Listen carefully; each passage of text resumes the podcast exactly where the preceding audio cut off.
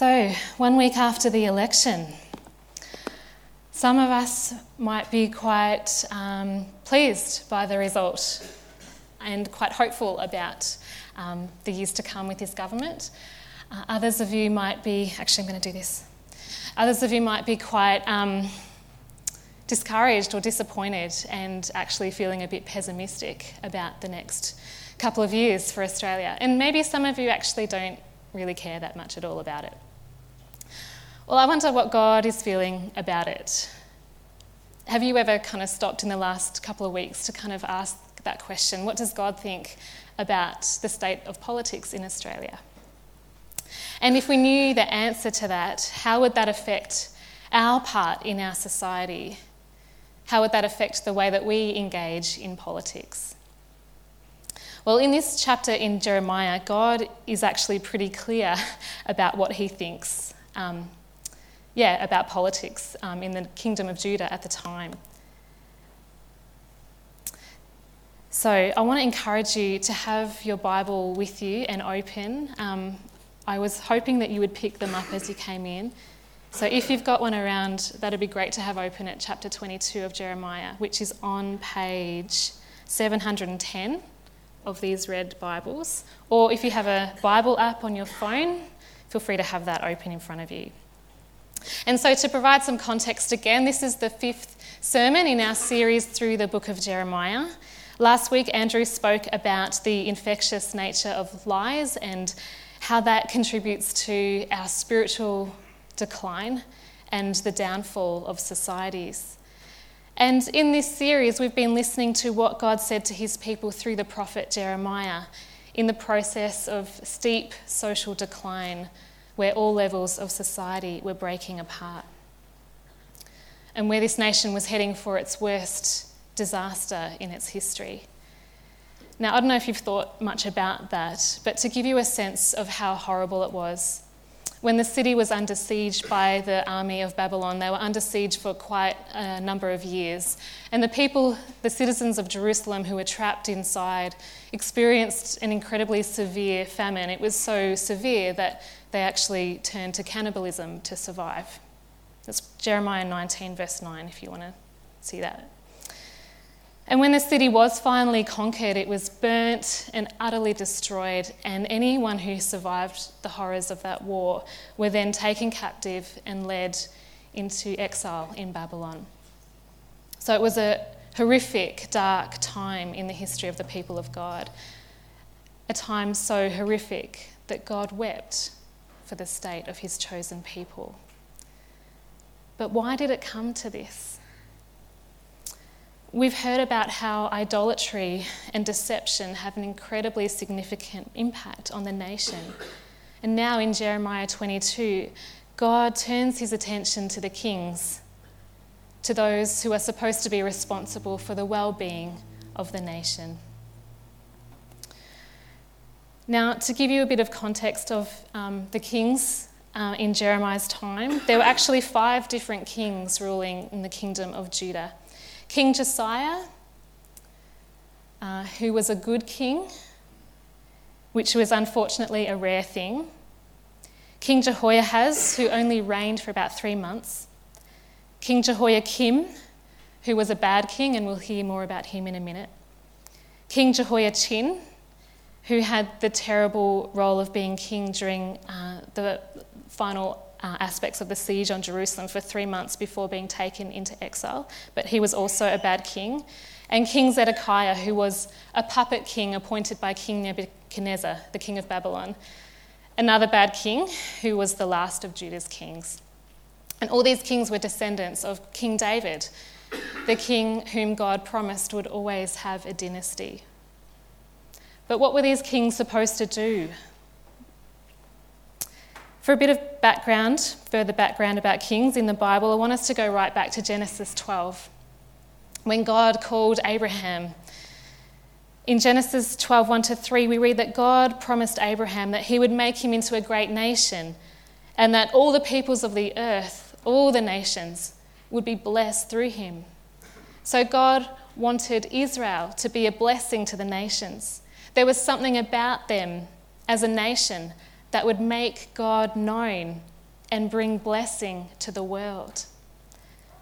And then when we look to the law that God gave the people of Israel after their exodus from Egypt, in Deuteronomy chapter 17, verses 14 to 17, we read that kings were not to accumulate wealth for themselves or have multiple wives for that matter. They were to read the law day and night, to live and breathe the law so that they would know it and follow it and not turn away from it. They were to revere Yahweh as their God. They were to con- not consider themselves better than their fellow Israelites. And they were to listen to and obey God's instructions, which often came through God's prophets. So we get this picture that the kings were actually meant to be sold out for God. They were the ones who were to set an example of worship, of faith, and obedience. They were to live and reign with humility and integrity under God, their eternal King. And they were not to rule like the nations, well, the kings of the other nations around them who pursued their own wealth and sexual pleasure. But they were to be different, to show the goodness and righteousness of God. The nation of Israel was to embody in its national life God's intentions for all human relationships, for human life to flourish.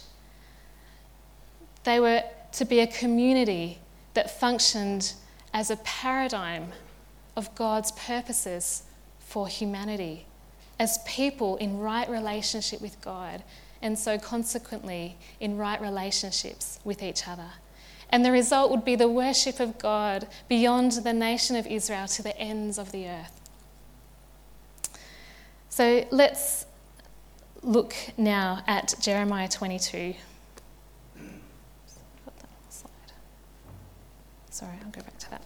Um, so, in verse 1, we read This is what the Lord says Go down to the palace of the king of Judah and proclaim this message there.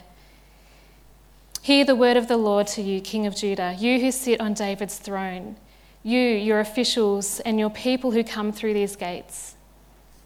So Jeremiah is to proclaim God's message to the king of Judah. Because it doesn't specify which king, the address seems to be a general address to the king and to all who serve the king and are associated with the king. So, in today's equivalent, it would be to the elected government, to all elected MPs and public servants, and because we live in a democracy, to us as well. And so we notice that there's no level of society that is immune from or can hide from God's judgment. Verse 3 this is what the Lord says Do what is just and right. Rescue from the hands of their oppressors those who have been robbed. Do no wrong or violence to the foreigner, the fatherless, or the widow, and do not shed innocent blood in this place. So here is where God reminds them of their role, of their duty as protectors and leaders of society. The first reminder to do what is just and right reflects the very character of God. And throughout the Bible, we see this pairing of justice and righteousness used again and again to describe God. In Psalm 33, verse 5, we read, The Lord loves righteousness and justice. The earth is full of his steadfast love. Psalm 89:14 Righteousness and justice are the foundation of your throne. Love and faithfulness go before you. Psalm 103 verse 6 The Lord works righteousness and justice for all the oppressed. So we see that he is a God who is right and who acts rightly and with loyalty and faithfulness in all his relationships. There's no wrong in him not at the level of his desire or his will or his actions. And he's a God of justice. This means that he acts in accordance with his perfect values, that he values love and not evil. He values restoration, not destruction. He, he values the flourishing of life, not its diminishment. The dignity of his created beings, not their shame or their mistreatment or abuse. And he loves the right ordering of relationships so that all his creation can flourish as he intended. This is what it means when we think about God's righteousness and justice. And verse 3 of Jeremiah spells it out, doesn't it?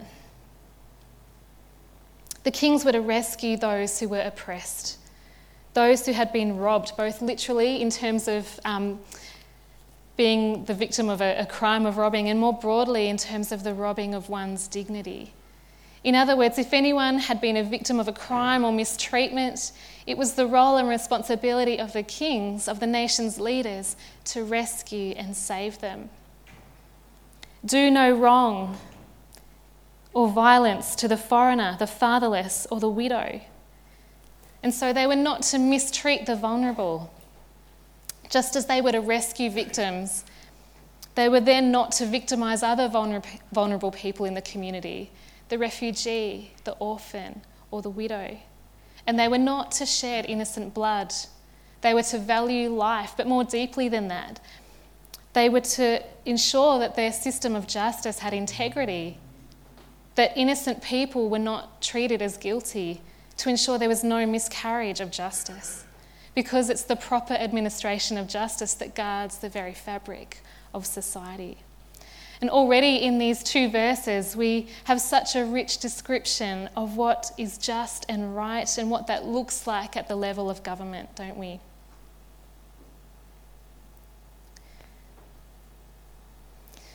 And then in verse 11, this chapter zooms in to Shallum, King, uh, King uh, Jehoiakim, son of Josiah. And it gives us a taste of how badly the kings had failed to obey God's standards and to live up to what they were meant to do. We see that he had built his palace by unrighteousness, by injustice, by extorting his people and oppressing them for his own selfish purposes. So he lived in luxury while his people suffered. And in verse 17, it tells us this king's eyes and his heart are set only on dishonest gain, on shedding innocent blood, and on oppression and extortion. This is the exact opposite of doing what is just and right. And later in Jeremiah, in chapter 36, we read how one of Jeremiah's scrolls is being read to this king, King Jehoiakim. And as God's words through Jeremiah are being read to him, he's actually cutting up pieces of the scroll and just throwing it into the fire. This is happening at a time when the Babylonian army is only about 80 kilometres away from Jerusalem. So that would be like a foreign invader being on the other side of Koo Wee Rup and the King of Melbourne being completely unperturbed, not only by the threat at his doorstep, but by the truth and the judgment of God's words. King Jehoiakim rejected the word of the Lord, and in his arrogance, he considered himself better than his people and better than God the consequences for the nation were horrific. In verse 15, it says, Does it make you a king to have more and more cedar? Did not your father have food and drink? He did what was right and just, so all went well with him. He defended the cause of the poor and needy, and so all went well. Is that not what it means to know me? Declares the Lord. God points to King Josiah, the good king who obeyed the law of God, who did what was right and just.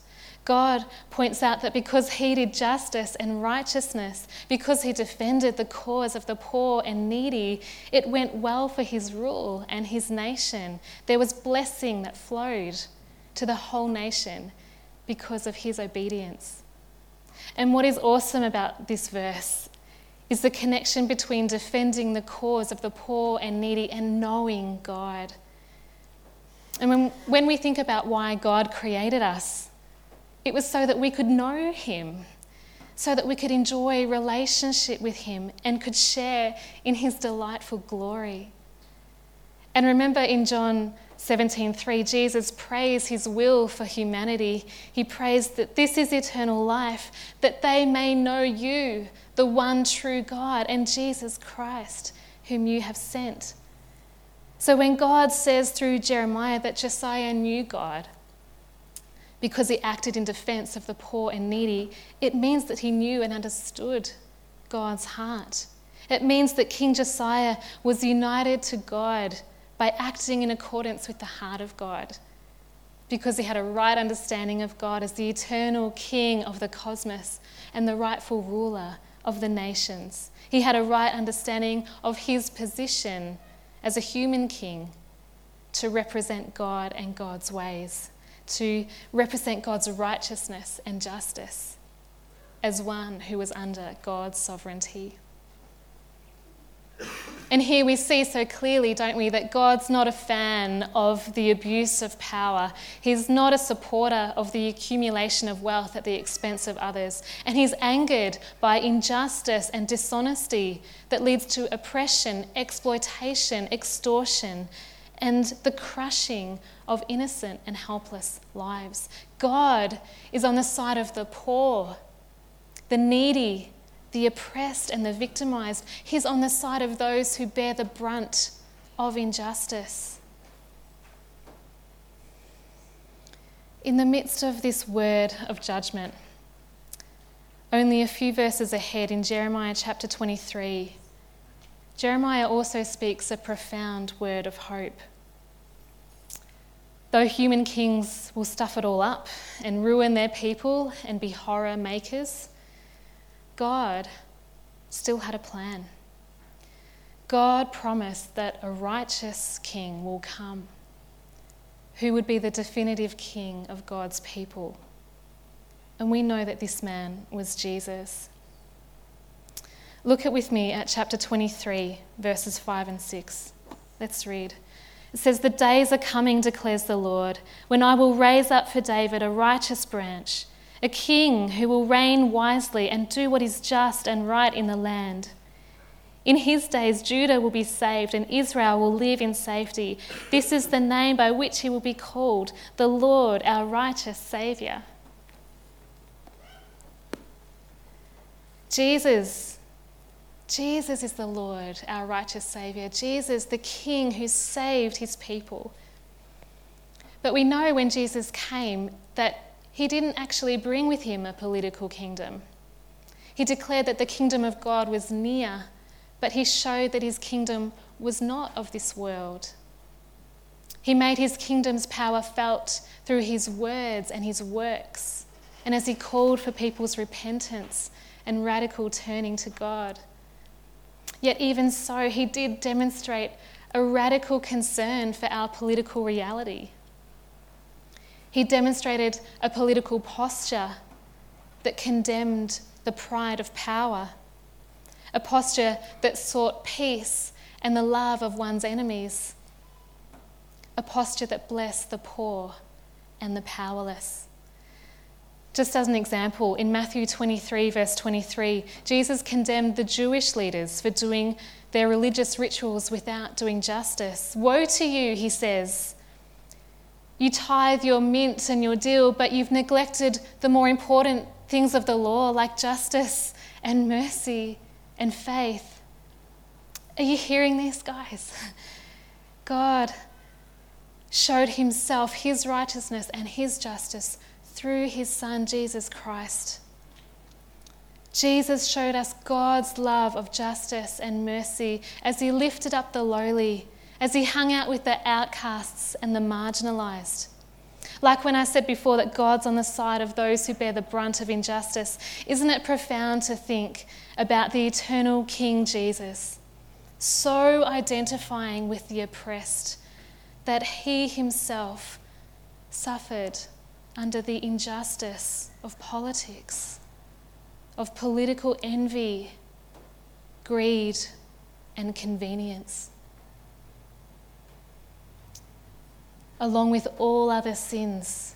On the cross, he bore the weight of the sin of political corruption and injustice as well. And when we stop to put ourselves in the picture, we realize that we are the ones Jesus considered poor and powerless and worth dying for. We were the ones in need of saving. We were the ones held under oppression of sin and evil, unable to claw ourselves out, unable to save ourselves. It was Jesus who rescued and delivered us, liberating us from captivity to sin and evil, and freeing us to live in relationship with God once again. We who were once trapped in poverty of spirit have been given abundant life in Christ. We who had distorted the image of God within us by our sin have been cleansed and changed, have received the very Spirit of Christ so that we can bear Christ to the world. We have received a spiritual transformation, but it's a spiritual transformation so powerful that it transforms our very identities, our relationships, our communities, our society, and our world. This is the power of the gospel. This is the blessing to the nations that God had promised Abraham. This is the blessing of the church to the world today. Jesus, our righteous Saviour. So, what does it mean for us? As representatives of Jesus' kingdom, living in a secular democracy, how do we represent Jesus' righteousness and justice in our lives and in the way that we engage and participate in this democracy? What principles can we take from this passage in Jeremiah 22? Firstly, I think we simply just need to be engaged at least. We may not be kings ourselves, I don't think any of us are, but we are citizens of a democracy, and therefore we also bear the responsibility of our political leaders' decisions. Just as Jeremiah didn't shrink back from bringing the word of God to the palace, so we shouldn't shrink back from bringing the gospel and God's love for justice and righteousness to our parliaments, to our spheres of political debate.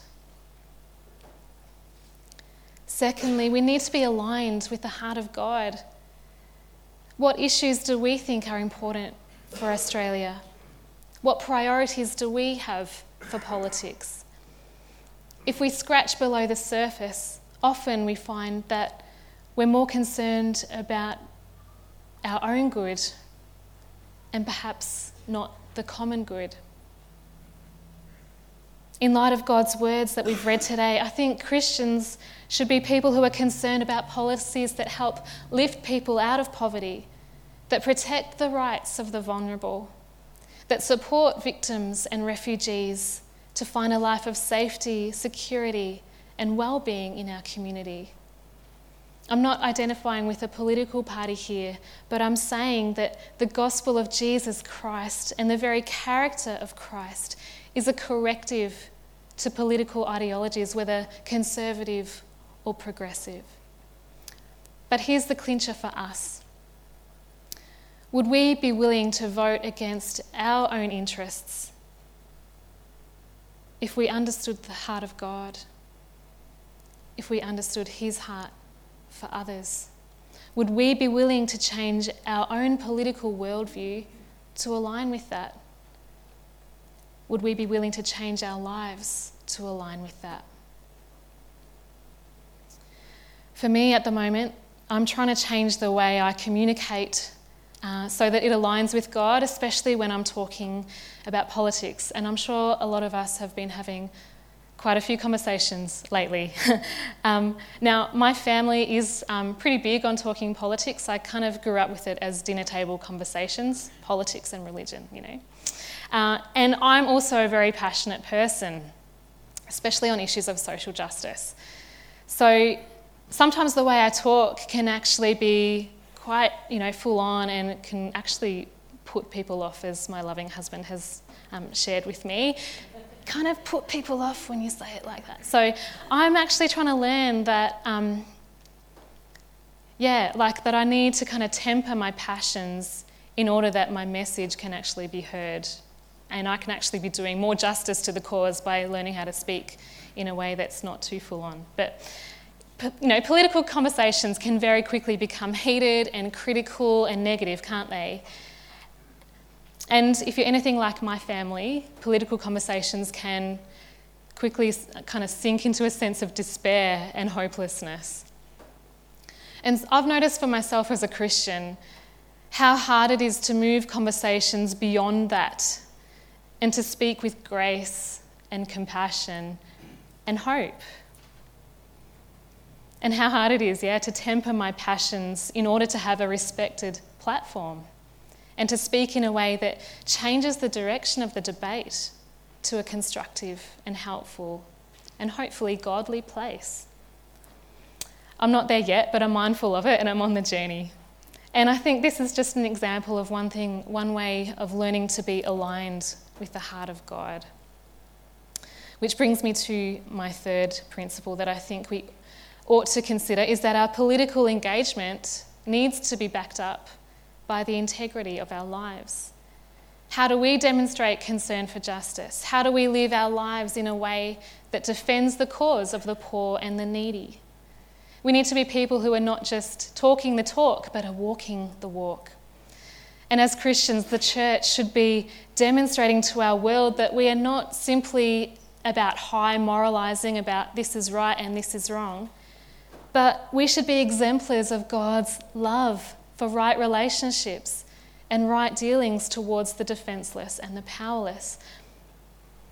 Maybe this is a challenge for us at the level of our vocation. For me, this was why I became a social worker, and it's actually now why I'm pursuing becoming a minister.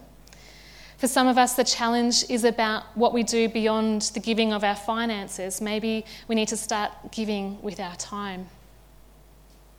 Perhaps volunteering with a Christian charity like Echo and doing some direct work with some people who are experiencing the hardships of life. And for others, maybe this is a challenge for us to go beyond our comfort zone, to try to connect with and befriend someone who's struggling and socially margin- marginalised. And this is such a challenge, isn't it, to go beyond our comfort zone in the way we relate. But I just want to encourage you to start somewhere. Maybe it's like the homeless guy on the train that no one wants to sit next to. Maybe it's the mum who's always standing by herself at school pickup. Maybe it's the old man down the street who no one kind of ever sees stepping outside anymore. We need to get on with living out the transforming power of the gospel, doing justice, loving mercy. Just as I close, I want to read um, a quote from John Newton. He's the man who wrote the hymn Amazing Grace and who repented of being a slave trader. He said, I am or would be of no sect or party, civil or religious, but a lover of mankind. It is my part to mourn over sin and the misery which sin causes, to be humbled for my own sins especially, to pray for peace and to preach the gospel. Other things I leave to those who have more leisure and ability, and I leave the whole to Him who does all things well. You see, above all, like Jeremiah, we need to be people who pray for God's mercy in our nation and our world, who pray in lament for the sins of our leaders and our nation, who pray for peace and the flourishing of life for all people. We need to be people who are connected and united to the very heart of God, who know God and who weep with God, and who preach the gospel of Jesus with our words, our deeds, and our lives. I believe this is how we can transform politics and play our part in Jesus' kingdom. Amen.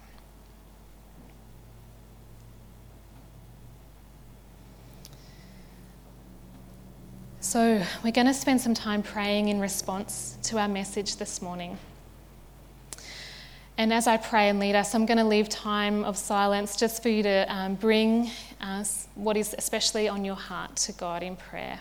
So, would you close your eyes and please pray with me?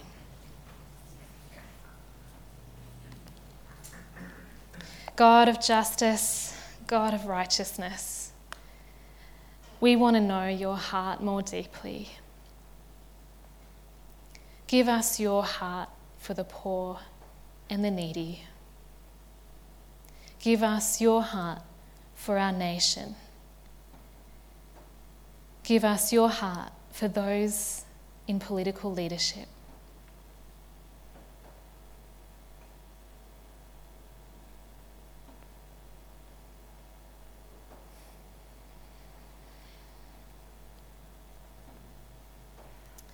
May we be people who are engaged in your kingdom work among the poor and the oppressed, the needy and the marginalised. May we be people who speak out against injustice, against the abuse of power, against greed, and against neglect. May we be people who are committed to the common good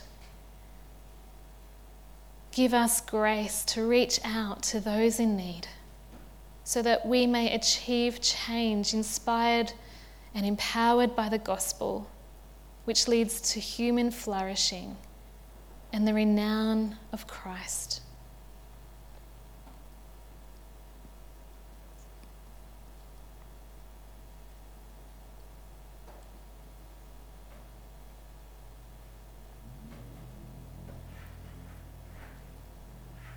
God of righteousness and justice, we pray for our political leaders at the local, state, and national levels, and for all who serve in public life. We pray especially for Scott Morrison and for all those who form government. Grant them wisdom and skill understanding, and integrity, that they may uphold human rights and the dignity of all people, especially those who are vulnerable, powerless, and poor.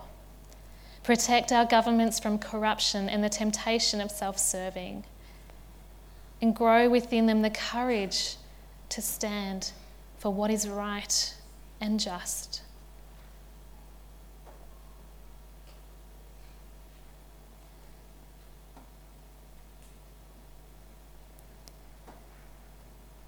And we pray for our media that you would direct those who influence what we see, hear, and read. May they do their part in making the heart of this people wise and its will righteous.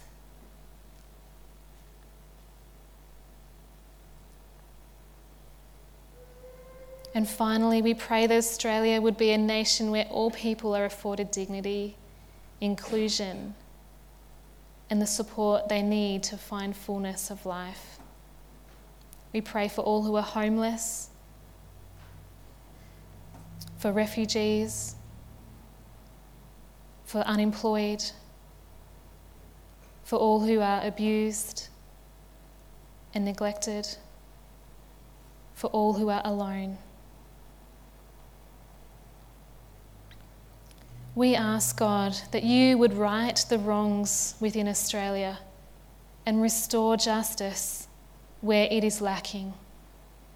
And may you, Jesus Christ, be the ultimate King of this nation, establishing your kingdom of grace for the love of your people. In Jesus' name we pray. Amen.